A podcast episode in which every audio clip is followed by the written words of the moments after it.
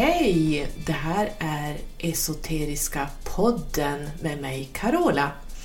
Jag är Sveriges professionella esoteriska och praktiska numerolog. Jag är kabbalist, jag är reiki-terapeut, jag är galaktiker och jobbar väldigt mycket galaktiskt. Jag har interagerat med 54 raser, jag är ju alltså en starseed från den nionde dimensionen, Ashkera, Sirians. Jag jobbar med den heliga geometrin. Jag jobbar helt enkelt esoteriskt på alla plan jag bara kan och jag tycker det här är jättespännande och jag vill jättegärna dela med mig av det jag har eh, i minnesbanken så att säga till er. Så jag hoppas att du ska trivas på min podd och idag ska vi prata om The Father of Numbers. Välkomna in!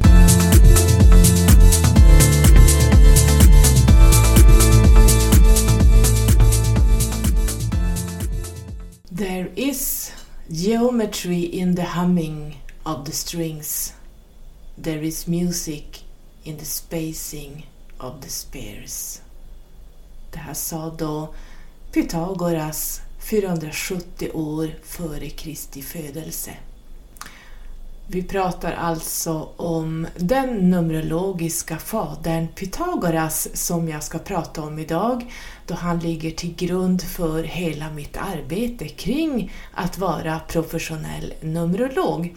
Därför att han kom till mig i, eh, han uppenbarade sig för mig i mina drömmar. Eh, det var en man som hade eh, skägg och så såg han ut precis som på statyerna, men det visste jag ju inte då. Jag hade aldrig sett Pythagoras, jag hade knappt jag visste inte, jag visste att det fanns någonting på mattelektionerna som hette Pythagoras sats, men jag hade ingen aning om hur han såg ut eller vem han var.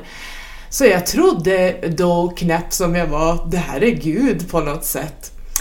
Eh, jag har skrivit om det här på min hemsida eh, Numerologi FAQ. Ni får ursäkta min hals, jag har en ilsken gastrit så att jag, min, min matstrupe är helt sönderfrätt så det är därför det låter som att jag har druckit whisky en vecka. Men han kom då till mig i drömmarna och innan han gjorde det så började jag se en massa romerska siffror i guld som svävade över himlen och det var som på banderoller. Det var romerska siffror och det var siffror och det var bokstäver som var romerska och jag förstod ingenting. Och det här höll på i, jag tror nästan en vecka, kom, återkom samma dröm och jag fattade ingenting. Till slut så när jag besökte Akasha-arkivet så dök han upp där och det var då jag trodde det var Gud, alltså en gubbe med skägg. Ehm, och sen började jag ju förstå ju mer jag kom in i Numerologin, det här är ju en lång historia, jag pratade om det i min andra podd Skyrocket. Men jag eh, började förstå att det var Pythagoras som besökte mig och aktiverade mig på något sätt att du ska bli numerolog. Du har fallenhet för det här.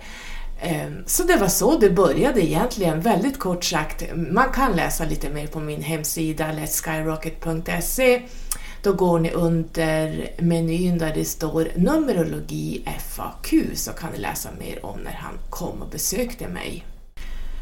Att historien endast repeterar sig självt och det är en förvånande nivå av en otrolig ordning i universum och om du tittar noga, det vi kallar kaos är bara egentligen mönster som vi ännu inte har noterat.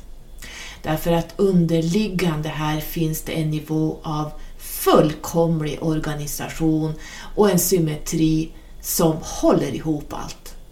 Jag har tjatat om det här i många år men jag vill eh, på den här nya podden säga att universum är exakt orkestrerat i minsta detalj.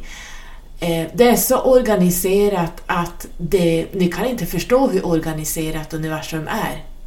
Idén att universum då följer det här förutsägbara mönstret det är faktiskt en väldigt gammal lära och från en av de lärorna kommer från en forntid grek, en matematiker, en filosof, han var astronom och lite grann astrolog och han hette förstås Pythagoras. 570 före Kristi födelse, vi pratar alltså 2500 år sedan. Jag har även läst att han föddes tidigare än det. Det finns, man vet inte riktigt. Men jag har läst 550 f.Kr. Jag har läst senast igår så läste jag 569 f.Kr. Men vi, vi säger 570. Vi höftar till det eftersom ingen egentligen vet. Men runt 550-570 år före Kristi födelse är han då född Pythagoras. Och det här är ju berättelsen om en man som faktiskt blev en legend.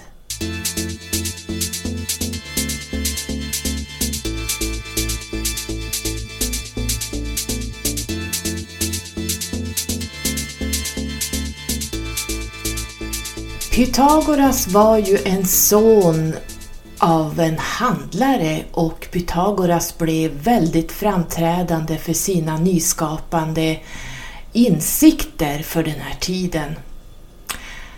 Han kom att influera oräkneliga tänkare och forskare runt hela världen. Men vem var Pythagoras? Vad kan hans liv säga oss kring mönstren vi hittar i våra liv? Vi ska titta lite grann på hans liv och idéer för Pythagoras och kraften av hans nummer.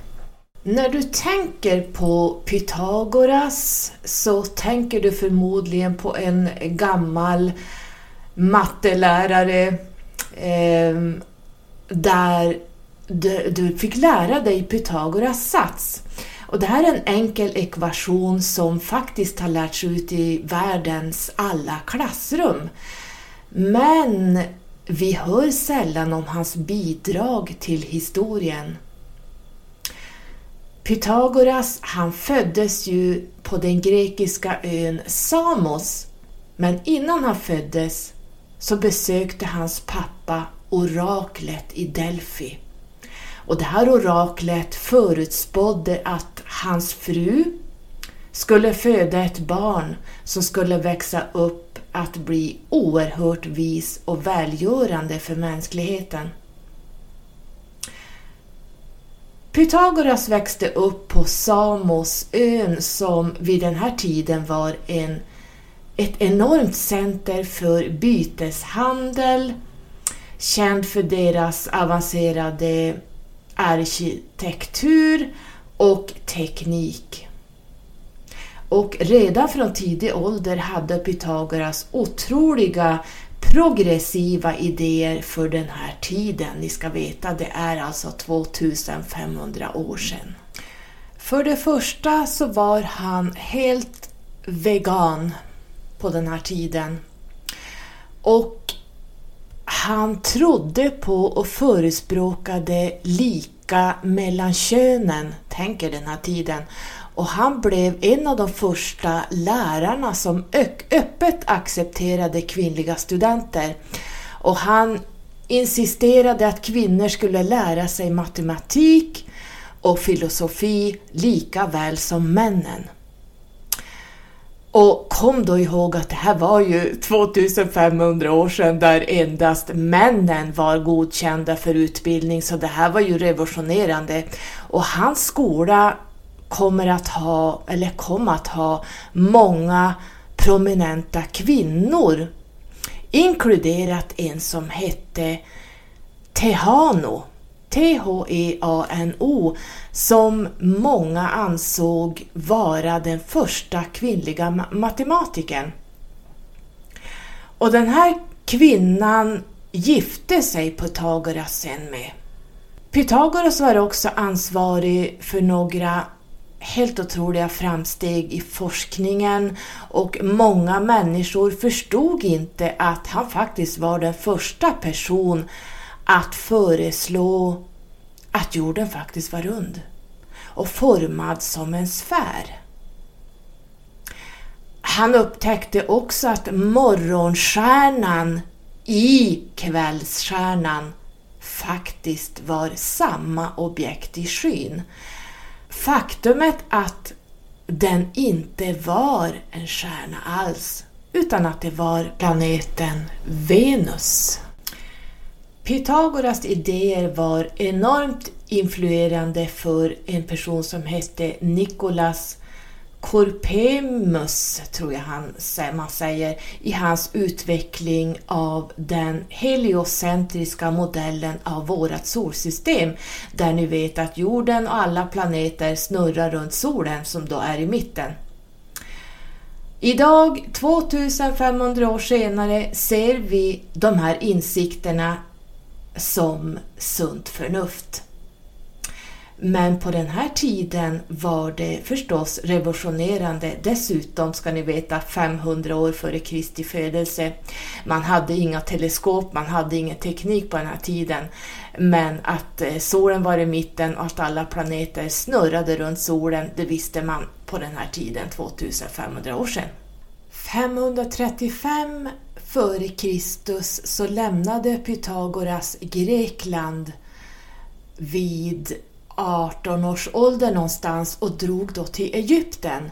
Och det var här han ingick i den inre cirkeln av de egyptiska prästerna eller prästerskapet.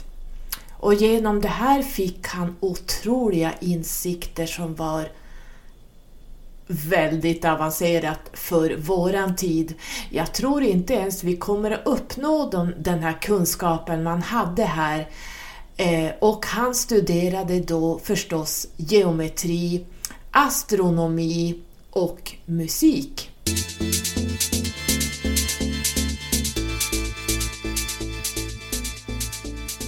Här i Egypten var han kvar tills, från 18 års ålder tills han var 56 år.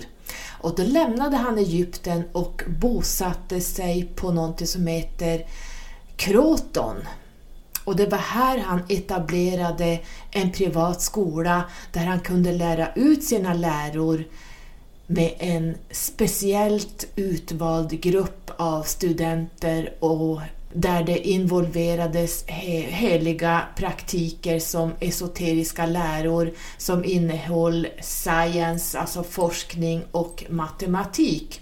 Här formades basen för hans mest viktiga arbete numerologin.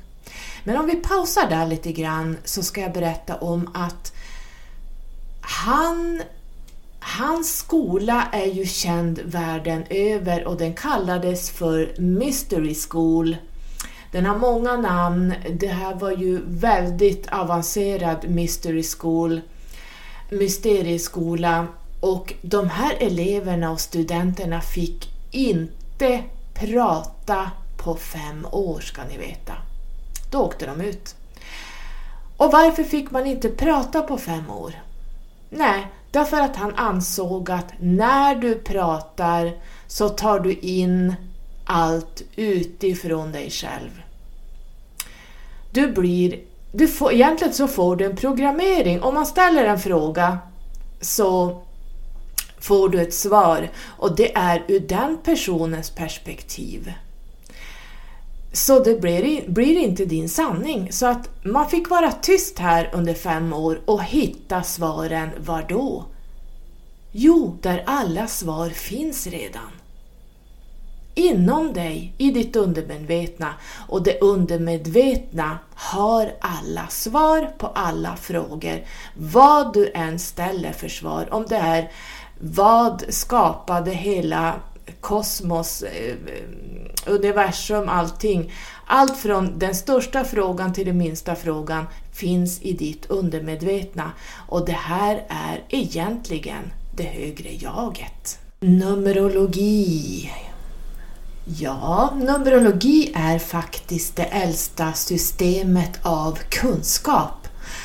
Och det var exakt de här insikterna som ledde Pythagoras att förstå att numren hade en divine, helig essens samt att connecta med nummer var som att kommunicera med the divine.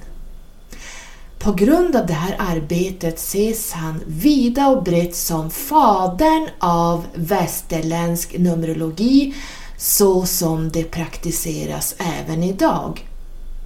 Men vad exakt är då Numerologi. För att förstå det här så måste vi titta på fyra basidéer. Så jag tänker vi börjar med den första.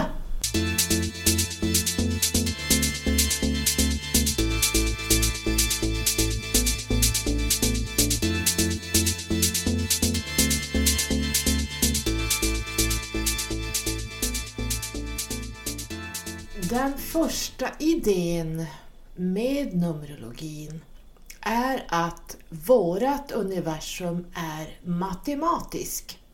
Det här har jag pratat väldigt mycket om och att det är därför jag också inte flummar på så mycket. Det ska vara vetenskap och det ska vara kunskap som faktiskt fungerar. Så att det stämmer det här att Pythagoras idé är att universum är helt och hållet matematisk.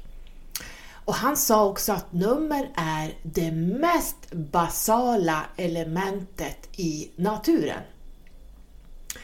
Och att förstå numren är en gateway för att öppna all realitet. Han sa också att det finns två grundnivåer av vårt universum. Den första nivån är den fysiska världen.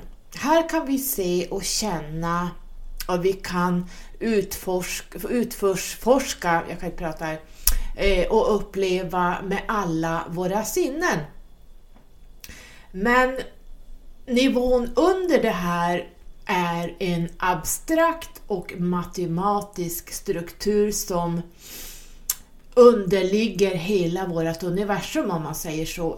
Det är en värld av nummer i geometri. Alltså det är en värld av nummer i geometrin. Och det här ledde till hans världsberömda uttalande Everything is number.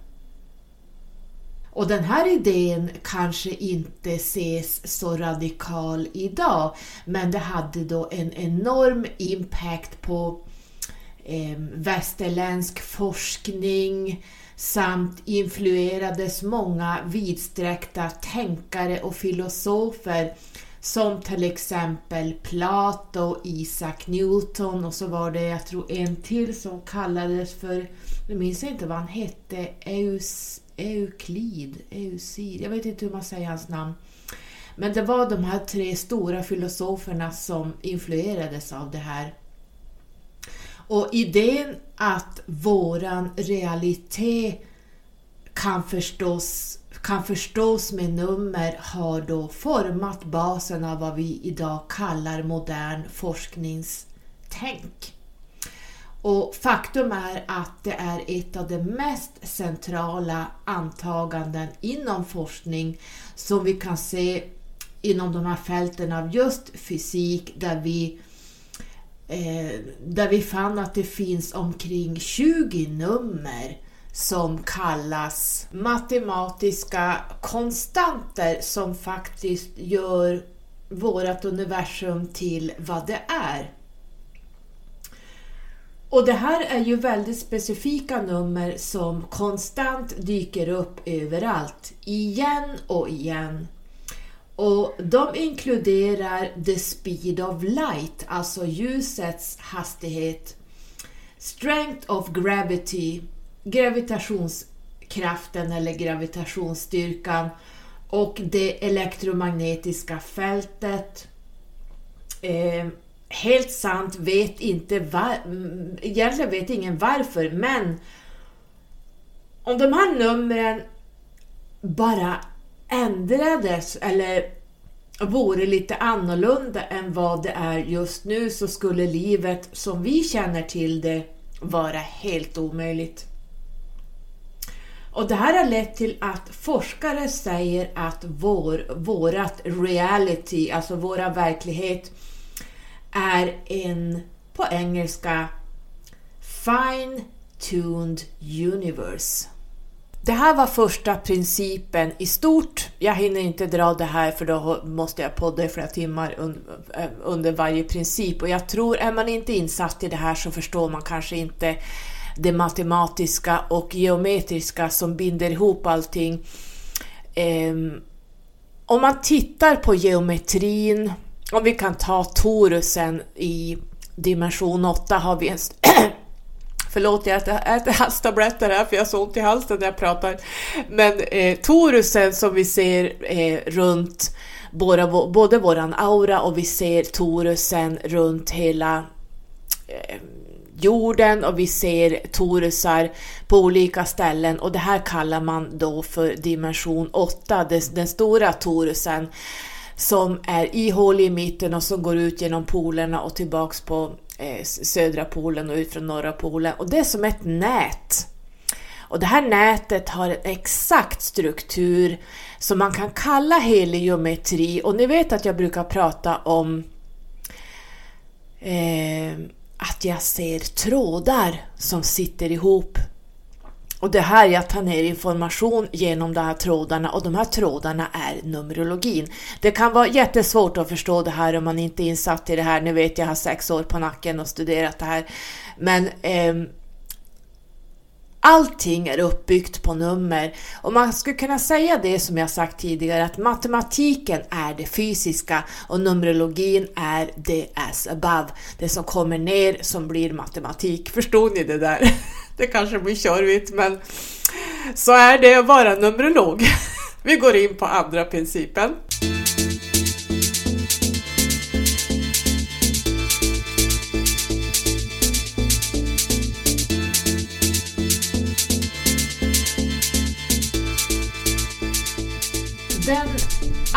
Andra principen och kanske det mer konceptet i Numerologi är ju idén om att universum rör sig genom cykler. För när vi tittar på naturen så ser vi ett konstant flöde av födelse och återfödelse. Allt från dag till nattcyklerna, säsongerna men även cykler av liv och död. Och det här är någonting som kinesisk Numerologi länge kände till. Vi ser detta i den så kallade Wuxing som är känd som den fem, de fem elementen av naturen och de här elementen sågs röra sig kontinuerligt genom cykliska repetitioner eh, ändlöst och gav eh, allt vi ser och har runt oss. Vårt moderna science, om man säger, har, det har avslöjat alla sorters cykler i naturen, inkluderat måncyklerna, de planetära cyklerna samt då kvävets kretslopp. Våran värld följer en viss basrytm med mönster som återupprepar sig själva. Det här vet ni och det har jag ju sagt tidigare. Om och om igen, men faktiskt inte bara i naturen utan även i dig.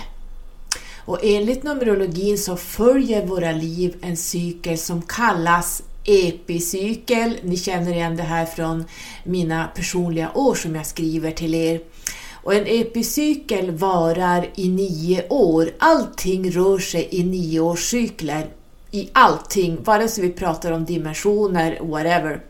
Så inom de här eh, epicyklernas nio år finns det hela 16 olika år. Det kan vara lite svårt att förstå, men det är så. Och varje år i den här epicykeln har sin egna unika vibration och en energi som leder mot lärdomar, tillväxt och slutligen så blir det en lycka när det har kommit ut den första nioårscykeln. Då startar den om på år ett. Eh, det betyder inte alltid att du kanske är i eh, ett ettår. Du kan ha ett skuldår där också fast det är ett ettår. Ja, det här hinner vi inte ta idag. Men eh, så ser det ut i alla fall. Och då, då startar du där du avslutade i det nioåret, så börjar en ny cykel med andra saker. Eller har du inte lärt dig någonting under de här nio åren, då får du börja om igen. Så här ser det ut hela tiden. Och det är endast när du jobbar aktivt med energin i din epicykel, personliga år, så du verkligen kan dra fördel av de möjligheter som sker runt dig och i dig just det året du är i.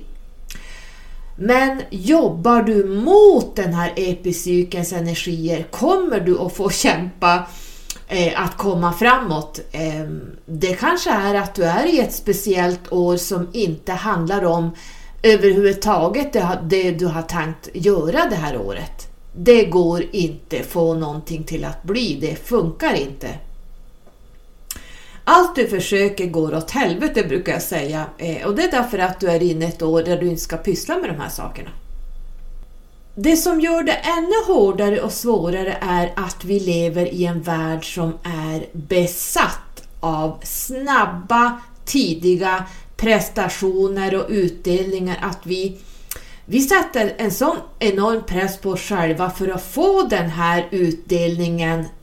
Så här snabbt ska det gå. Om tre veckor ska det här fixas. Om tre veckor, eh, tre månader ska jag göra det. Det ska det vara klart. Och händer inte saker lika fort som vi vill, då blir vi besvikna, vi blir frustrerade och vi blir förbannade.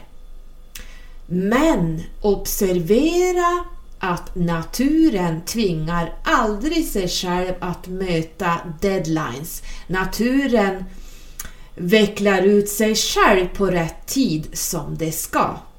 Du ser aldrig eh, ett träd som börjar blomma ut med massa blad mitt i minus 20 grader och men den vill det så gör den inte det. Det är i rätt tid.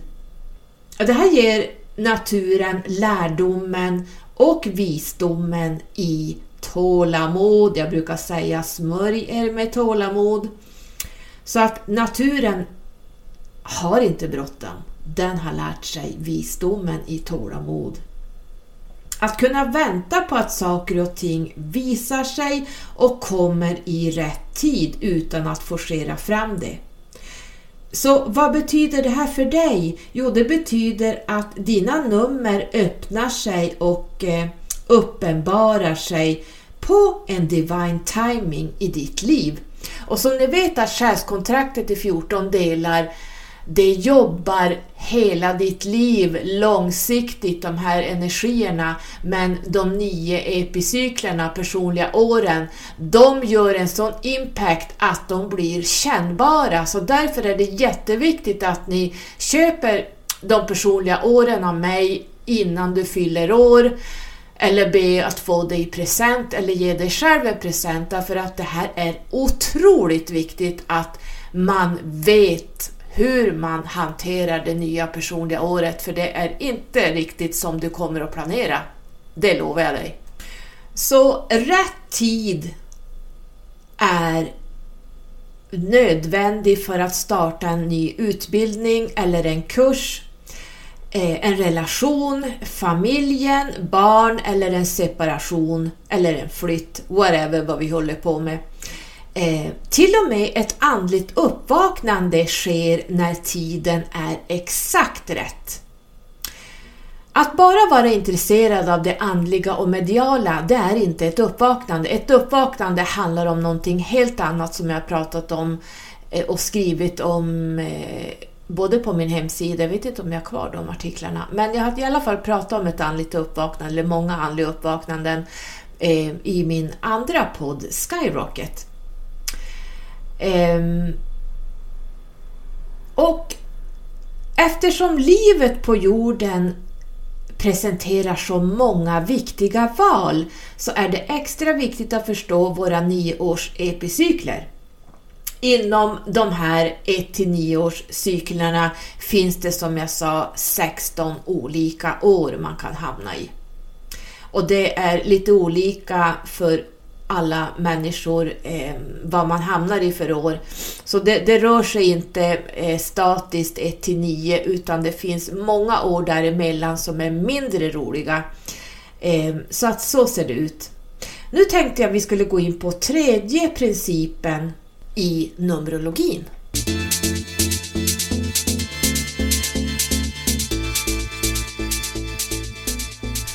Tredje principen i Numerologin heter nummer, musik och vibration. Då är vi inne på den tredje principen som avslöjar att musik och nummer är mycket intimt connectat. Eh, jag kan ju säga att det här är den bästa principen som jag känner till inom Numerologin eftersom musik får mig att direkt eh, hamna uppe på tionde dimensionen.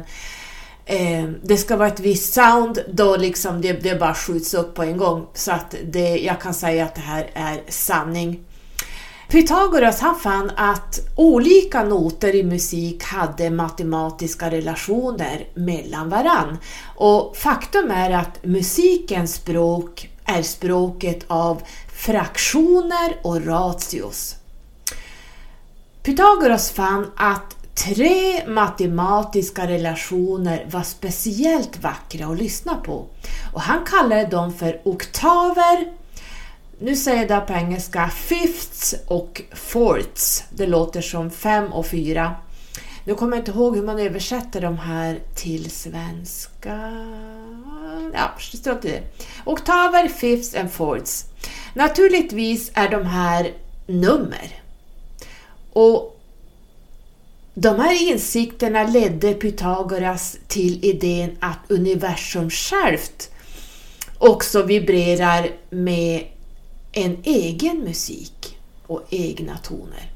På samma sätt som varje sträng i en harpa vibrerar på sin egen pitch så gör också varje planet ute i universum och hela kosmos.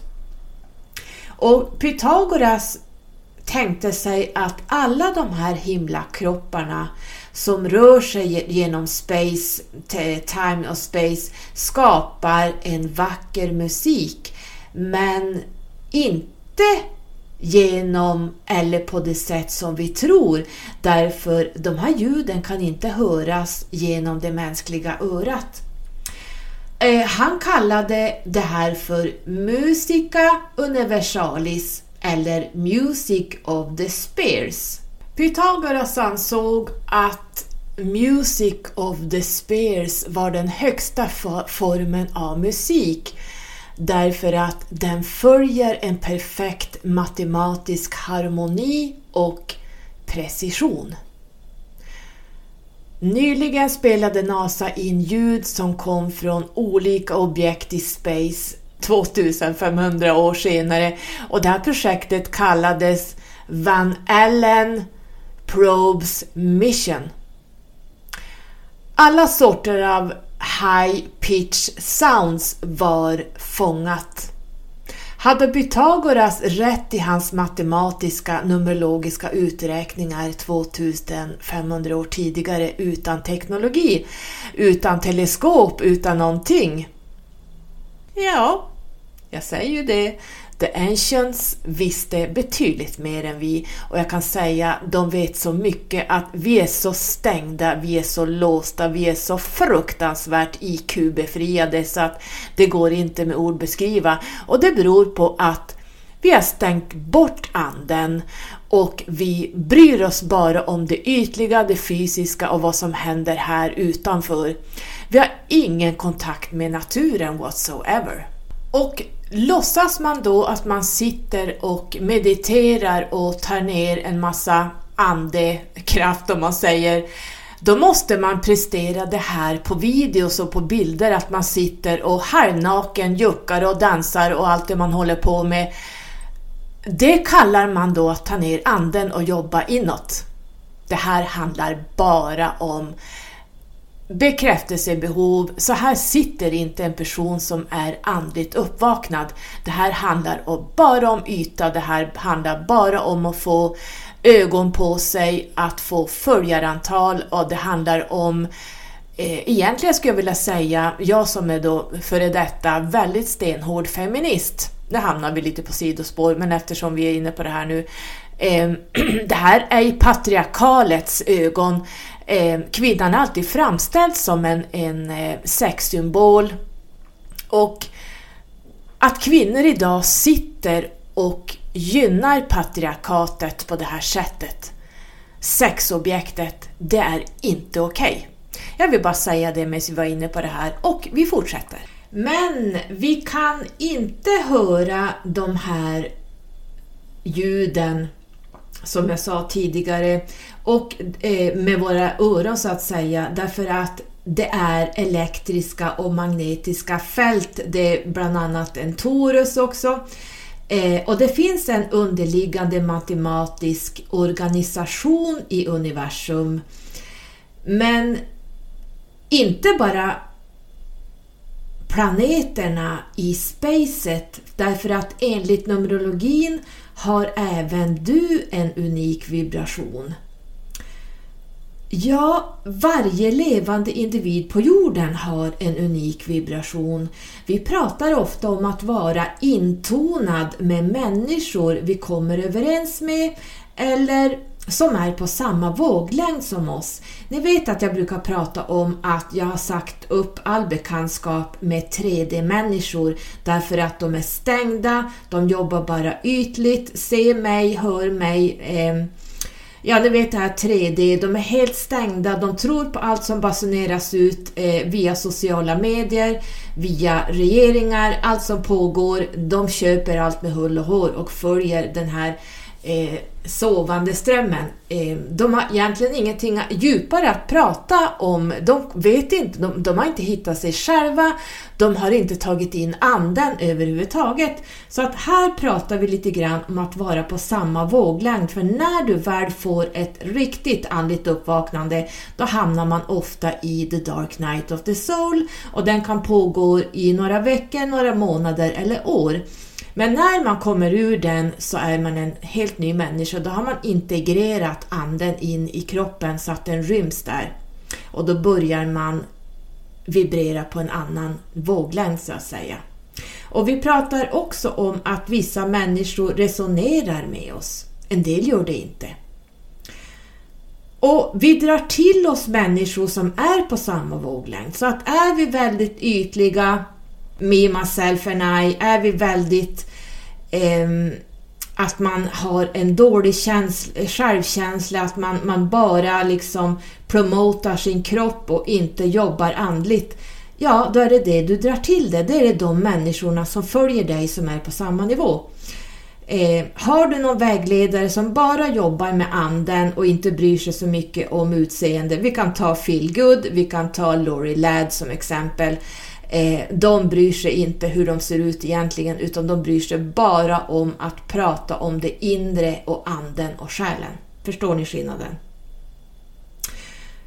Är det inte intressant att tonande våglängder och dess resonans är relaterat till vibration? Tänk på det. Idén om att universum har sin egen vibration också får support i det forskningsprojektet känt som strängteorin. I strängteorins insida finns det bland annat små atomer där varje atom är gjord av ännu mindre partiklar, nukleons, som är gjorda av protoner och neutroner tror jag de heter, samt elektroner som flyter runt de här. Protoner och neutroner är gjorda av ännu mindre element som kallas kvarkar. Här hamnar vi lite grann på första dimensionen.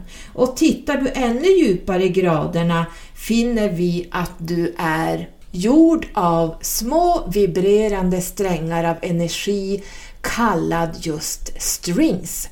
Här kommer de här trådarna som jag brukar se och prata om som jag ser som Numerologi. Jag har pratat om det här i min andra podd Skyrocket. Stringteorin berättar om en egentligen ungefär samma sätt kan du göra olika musikaliska noter genom att spela på olika strängar på gitarren. Vibrationerna av varje sträng inom en atom gör alla de olika sakerna vi ser omkring oss. Så en vibration är strängarna, eller en vibration av strängarna kan göra en katt, eh, en vibration av strängarna kan göra en bil, och så vidare. Så när vi tittar på naturen genom stringteorin eh, lins kan vi se att universum är en enda stor kosmisk symfoni. Det är inte så olikt beskrivet av Pythagoras som sa “There is music in the spheres”. Medans Stringteorin blev upptäckt ganska nyligen, nämligen 1968, har Numerologin beskrivit universum i samma termer av vibration i 2500 år. Det ni! I love Pythagoras. Han är min idol. String eller strängteorin förklarar också fjärde dimensionen skulle man kunna säga och eh, vi har ett stort, ganska farligt projekt som pågår i världen under jord. Och det här projektet är en apparat eller maskin som är den absolut farligaste som finns på den här jorden. Man tror att atomvapen är det farligaste, glöm det. Den här apparaten som är flera kilometer, kanske flera mil lång, är den absolut farligaste som finns på jorden. Den kallas för CERN, SCRN, det är en förkortning av något jag inte kommer ihåg nu. Jag kanske skulle ha kollat upp det här, men det dök bara upp i huvudet. Den här CERN eh, har just det här jag har pratat om. Eh, protoner, elektroner, allt det här som skapar... Det här, det här kan skapa eh, svarta hål. Och de här rusar genom kilometermilslånga eh, rör under jorden. Så skulle det här sprängas så kan det bli så att hela jorden blir ett slukhål och försvinner. Det här leker man med utan att någon har godkänt det här. Men grejen med det här är att du, man kan göra tidsresor, man kan resa bakåt i tiden med just de här partiklarna. Så att eh, det är ganska intressant med strängteorin därför att eh, de här partiklarna som finns i CERN kan göra att man hamnar i andra, på andra tidslinjer helt enkelt. Det här är väldigt spännande, det ska vi kunna prata om en annan gång, men man ska vara observant med att CERN pågår under jorden. Då går vi in på den sista och fjärde principen i Numerologin.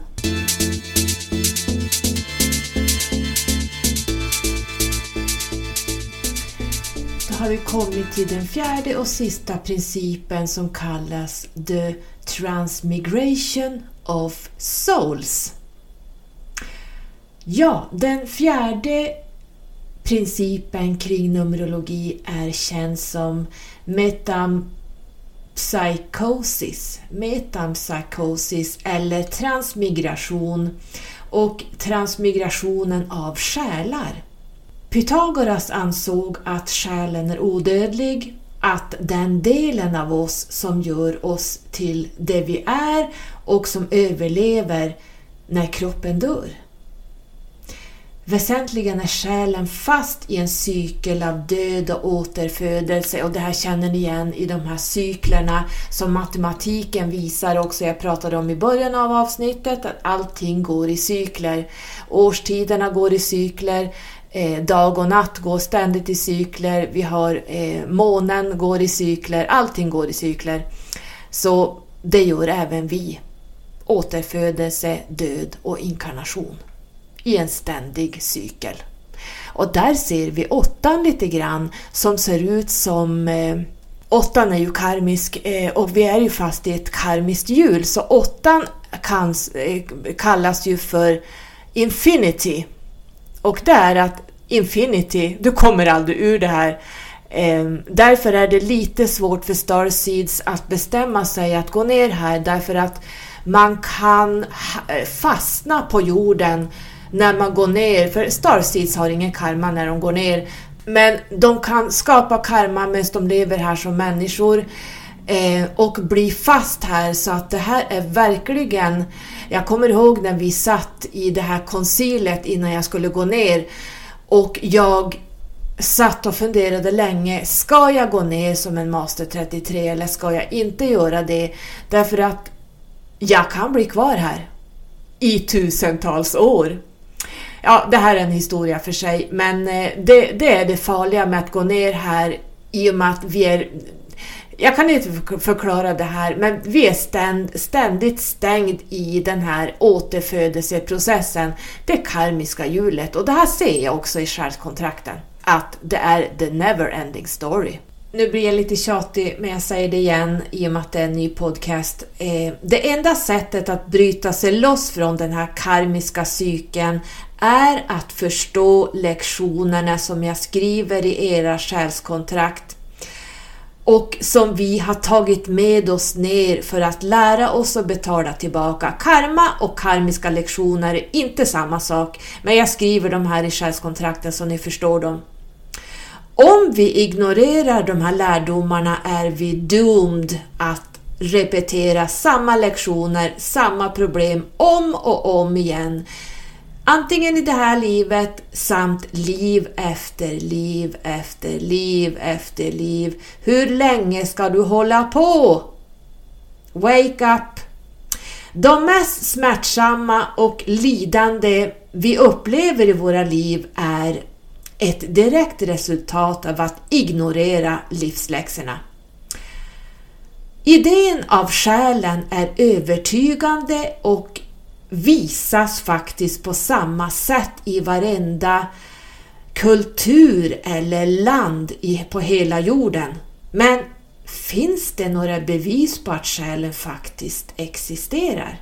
Jag tänker vi kika lite på det. För att förstå själen så måste vi förstå betydelsen av döden.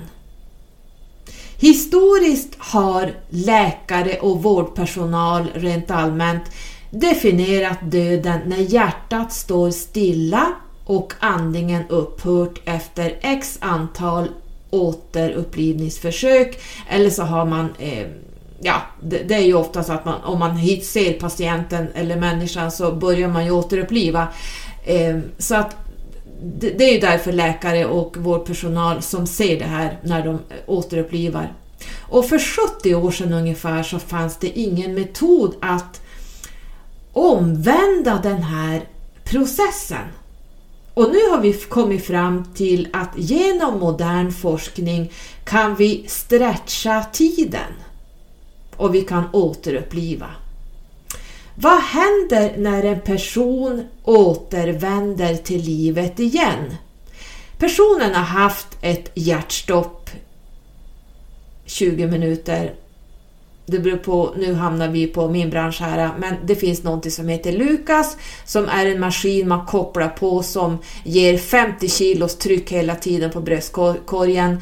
Eh, revbenen krossas, så, så, hårt är det, men den håller samma, samma tryck hela tiden mot hjärtat och, och eh, komprimerar.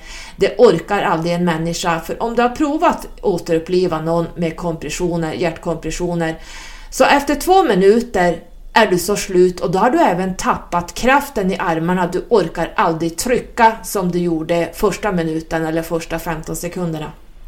Men man måste ändå försöka tills ambulansen kommer med Lukas. Alla som återkommer berättar samma sak.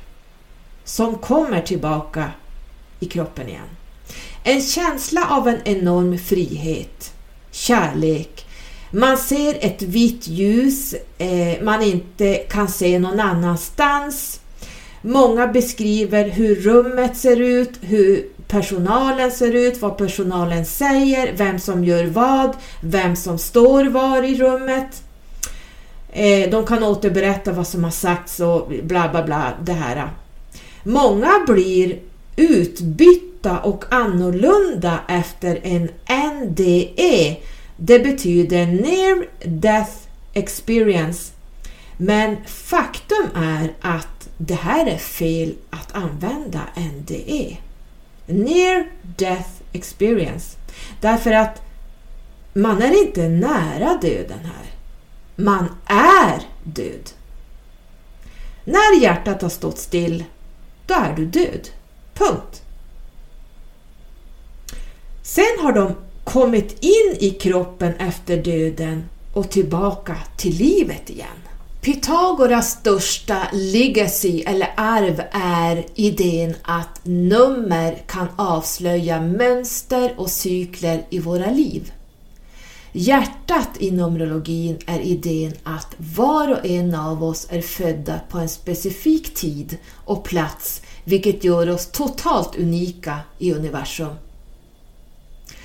Varje en av oss är vad man kan säga one of a kind, kombination av upplevelser och erfarenheter med individuella styrkor och talanger. Var och en är formad på ett sätt som inte har hänt tidigare och aldrig kommer att hända igen. Min mamma som är död, hon kommer aldrig att vara min mamma igen. Därför att den hon var när hon var här, den kommer aldrig att återupprepa sig. Ever again. Mina mål som numerolog är att hjälpa dig förstå dina nummer därför att det här är nyckeln till att öppna och se vem du egentligen är, varför du är här samt de outnyttjade möjligheterna som redan existerar inom dig.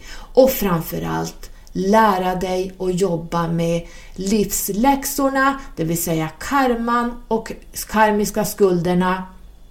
Och faktiskt jobba ganska hårt i dina personliga epicykler, personliga år. Och här kommer jag skriva pdf-filer så det bara ryker där man får en workbook till det personliga året man är i, där man faktiskt jobbar hela tiden med det personliga året innan du går ur det och när du byter år så går du in i en ny epicykel och där gör du samma sak när du fyller år. Då laddar du ner ett nytt personligt år med en ny workbook och när du har gjort alla de här nio då har du sett också att du har varit mer än 1 till 9 år. Du kan ha hamnat i skuldår, du kan ha hamnat i masterår. Det är lite olika var man hamnar. Det är specifikt och unikt för varje person. Men det här är potenta läxor som känns momentant när du byter år. Och det här är frekvenser och energier som faktiskt kastar omkull hela din tillvaro eh, medan själskontraktet i 14 delar jobbar långsiktigt genom hela ditt liv. Men vad hände med Pythagoras? Va, hur, hur slutade livet för honom? Jag tänker vi ska kika lite på det.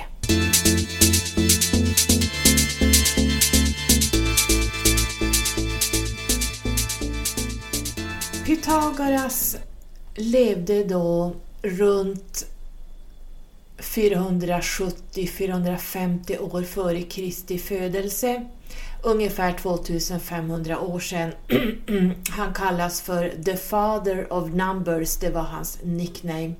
Han var den första matematikern överhuvudtaget eh, och han sa att “everything is numbers” och han använde musik för att verifiera det här. Han var också en livslång vegan. Jag sa ju tidigare i avsnittet att han inte åt kött, att han var vegan. Han var också någon form av feminist där han ansåg att vi hade lika värde. Han tog in kvinnliga studenter i sin mystery school. Nu håller min röst på att lägga av här. Jag ska sluta prata alldeles strax. Men han var en livslång vegan. Han åt inte kött någonsin. Men han åt inte bönor heller. Därför att han ansåg att de hade någon de var inte mänskliga varelser, men de var, var på något sätt levande varelser. Och de här bönerna var väldigt...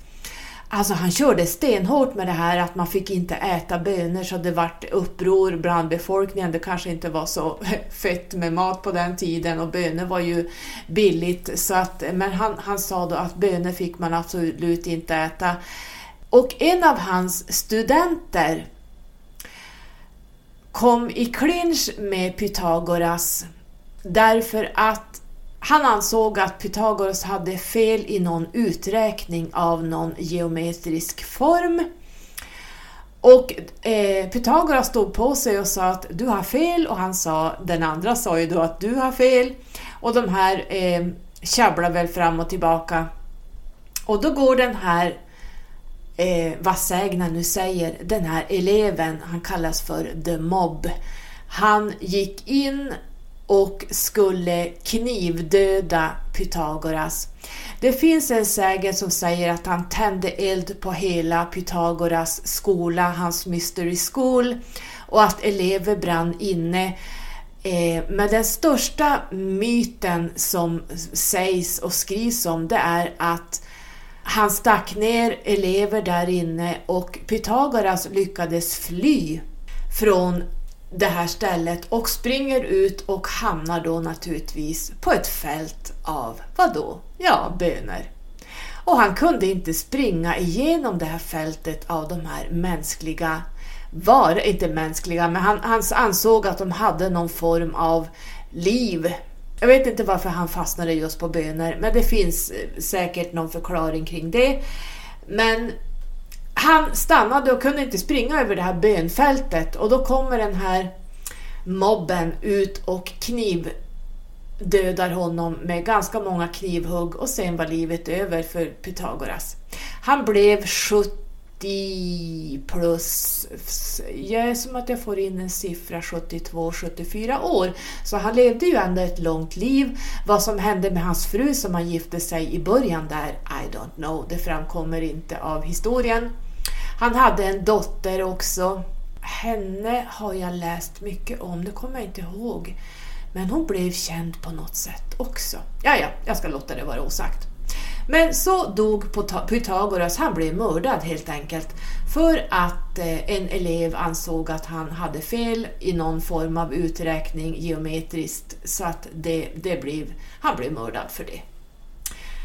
Hoppas att du fann det här avsnittet intressant och eh, att vi syns en annan gång. Då blir det också ett spännande avsnitt som vi ska prata om. Ehm, då tror jag vi hamnar lite, hamnar lite grann i astrologin faktiskt. Ha det bra och tack för att du har lyssnat. Och vi spiral in and vi spiral out. Puss och kram! Hej då!